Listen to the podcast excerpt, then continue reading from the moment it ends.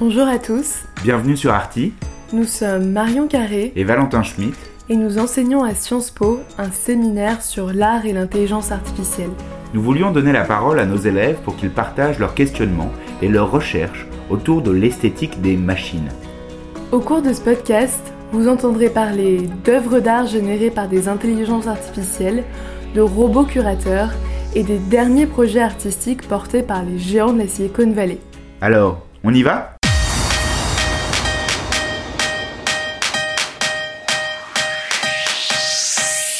When you're feeling down and out and you feel like screaming loud, I can take no more. Ce que vous venez d'entendre est un des 4 millions de titres répertoriés dans le logiciel Forgotify. Ce logiciel recense les musiques qui n'ont jamais été écoutées sur Spotify. Comme vous pouvez le déduire, notre chanson a donc été écoutée une fois et n'est plus disponible dans ce logiciel. La plateforme Spotify recense plus de 30 millions de titres disponibles, mais aux États-Unis, 99% de l'écoute se concentre sur 20% des titres de la plateforme. La faute aux algorithmes? C'est ce que nous allons tenter de comprendre ce soir dans ce nouvel épisode d'Arty avec Pauline Choulet et Agathe Moulin. Bonjour Pauline. Bonjour Agathe. Tout d'abord Pauline, expliquez-nous comment fonctionnent ces algorithmes de, de recommandation. Alors en fait c'est plutôt simple, il faut savoir que les algorithmes sont des outils d'intelligence artificielle. Il s'agit en fait d'analyser les données des utilisateurs pour euh, en extraire des informations pertinentes. Donc pour les implications musicales de type Spotify ou Deezer, chaque morceau qui est présent sur la plateforme va être classé en fonction d'un certain nombre de, critères, le genre, le style, l'ambiance, même euh, la fréquence de la voix. Et l'outil va aussi analyser des playlists générées par les utilisateurs. Il y en a environ 2 milliards sur Spotify pour identifier les morceaux similaires. Et donc, euh, à partir de là, chaque utilisateur va se voir associer un profil de goût en fonction de ses écoutes et de ses morceaux sauvegardés. Son profil va alors être rapproché de micro-genres musicaux qui sont parfois très précis et euh, de morceaux qu'il n'a pas encore écoutés mais qui techniquement devraient lui plaire. Donc la magie de l'algorithme, c'est essentiellement un travail d'édition et de classement des utilisateurs en fonction du contenu qu'ils consomment. Il faut aussi savoir que les algorithmes se basent sur le principe du machine learning, euh, c'est-à-dire qu'ils vont s'affiner avec le temps en apprenant davantage à mesure qu'ils incorporent de données. Alors, euh, je ne sais pas si je, parlerai de magie en pensant aux algorithmes de recommandation, ma chère Pauline. Euh, ces algorithmes sont quand même très discutables euh, par certains côtés.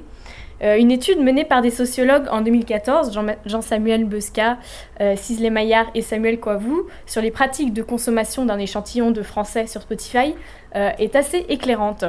Elle a remarqué que euh, sur un échantillon de 4000 personnes, les 5 titres les plus écoutés sur la période ont été écoutés par presque la moitié des individus.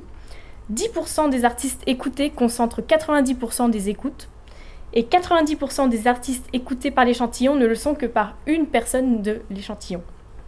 Plus intéressant, cette étude a permis de constater que l'écoute guidée, au contraire de l'écoute qualifiée où le consommateur écoute une chanson qu'il a choisie et stockée précédemment dans sa playlist, représente plus de 40% des chansons écoutées par les utilisateurs.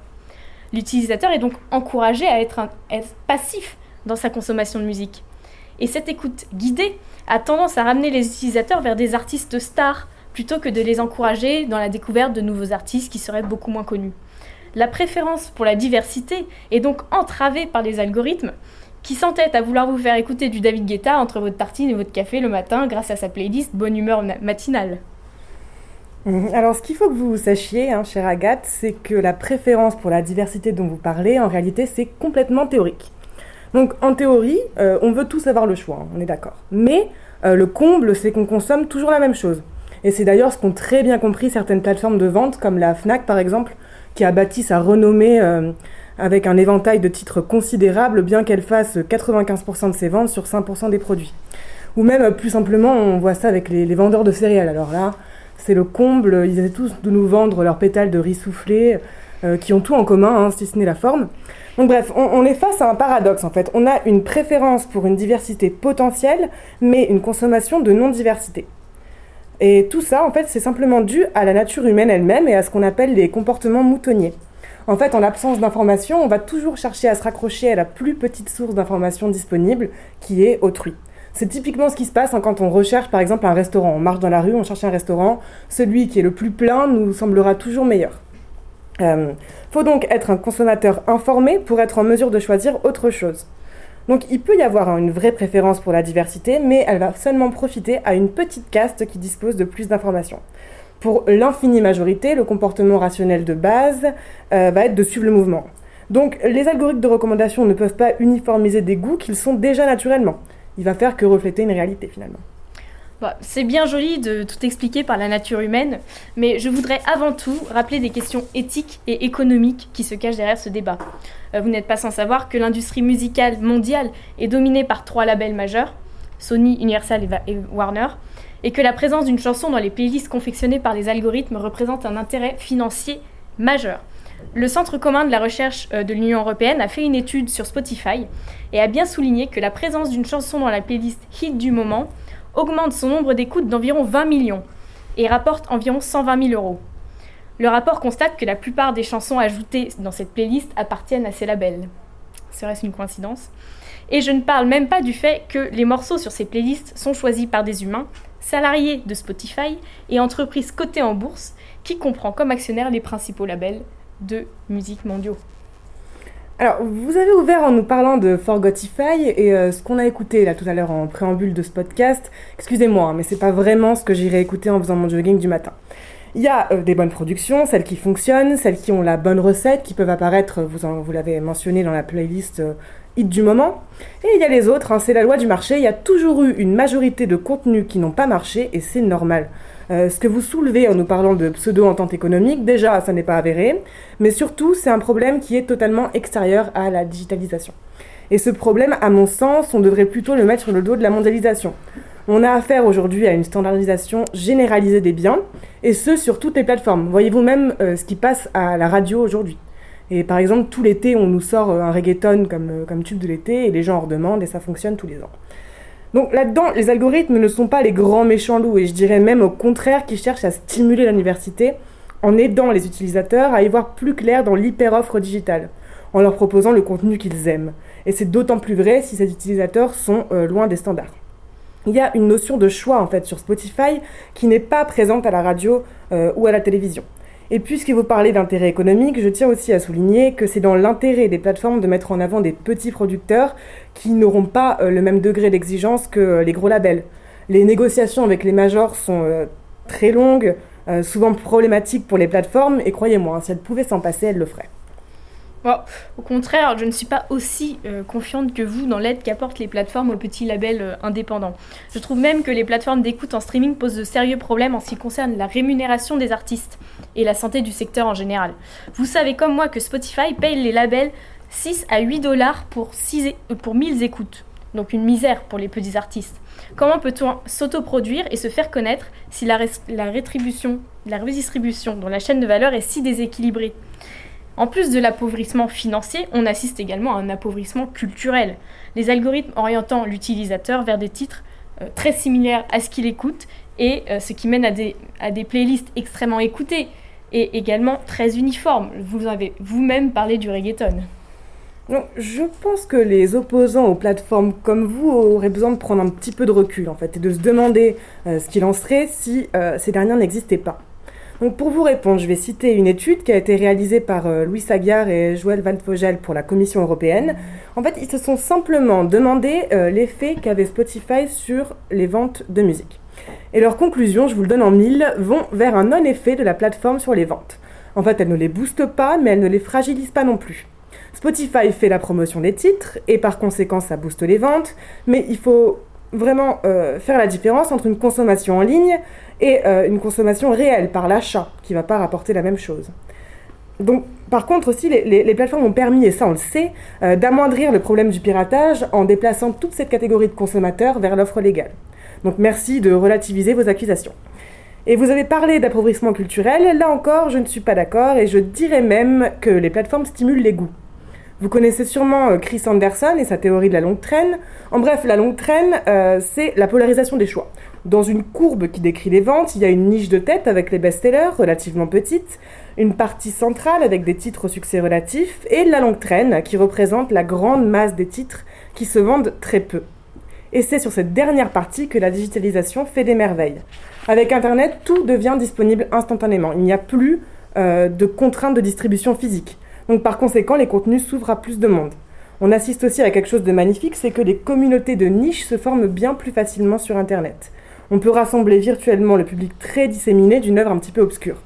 Et ça, ça, permet à une infinité de petites productions de survivre, en fait, tout simplement. Et les algorithmes de recommandation là-dessus jouent un rôle formidable euh, parce qu'ils peuvent proposer à la suite d'un hit planétaire des productions indépendantes de grande qualité euh, en les faisant sortir de l'ombre pour qu'elles puissent trouver leur public. Et les algorithmes se perfectionnent en ce sens d'ailleurs, euh, avec le machine learning dont j'ai parlé. En fait, le, tout, c'est de trouver l'équilibre entre proposer des choses qui vont plaire et laisser une place à l'innovation et à la découverte. Donc, pour vous citer un dernier exemple, on a aussi sur Spotify la playlist New Music Friday qui propose chaque semaine une cinquantaine de nouveaux titres, souvent de nouveaux artistes, pays par pays. Donc ça, ça va stimuler la, création, mais aussi euh, les, préférences nationales pour pallier à cette standardisation dont je parlais tout à l'heure. Parlons de New Music Friday, si vous voulez. C'est bien la playlist qui a été sponsorisée par Kia aux États-Unis? Encore un moyen d'introduire de la publicité dans notre vie quotidienne. Et vous me parlez des merveilles d'Internet qui permettraient faire, de faire vivre les petits producteurs en échappant à la théorie de la longue traîne. Mais je vous ai déjà dit que ce n'est pas le cas en réalité, et les algorithmes tendent à fragmenter le marché et ne permettent pas aux petits producteurs de se faire découvrir.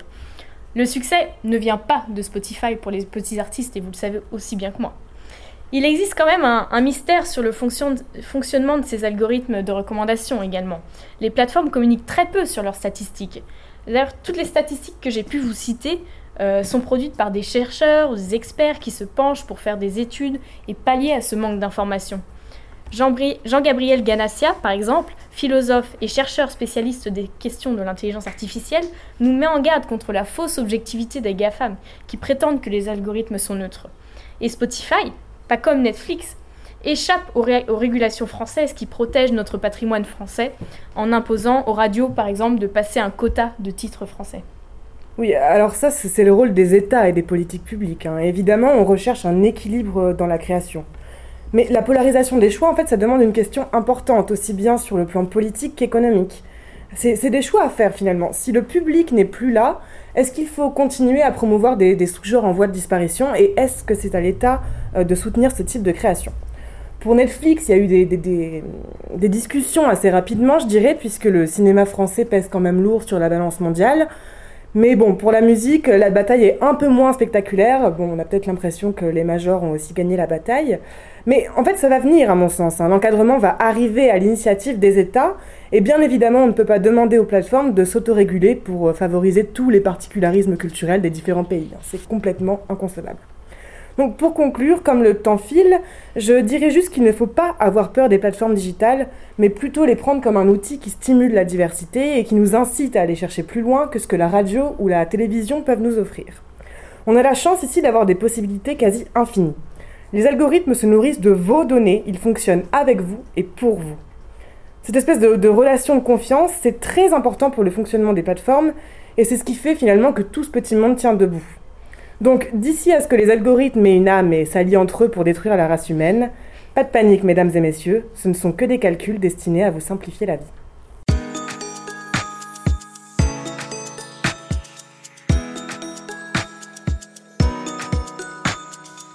Merci pour votre écoute. Vous pouvez retrouver les autres épisodes de Arty sur SoundCloud et Apple Podcast. Et si ce que nous faisons vous plaît, n'hésitez pas à le faire savoir en commentant et en partageant ce podcast.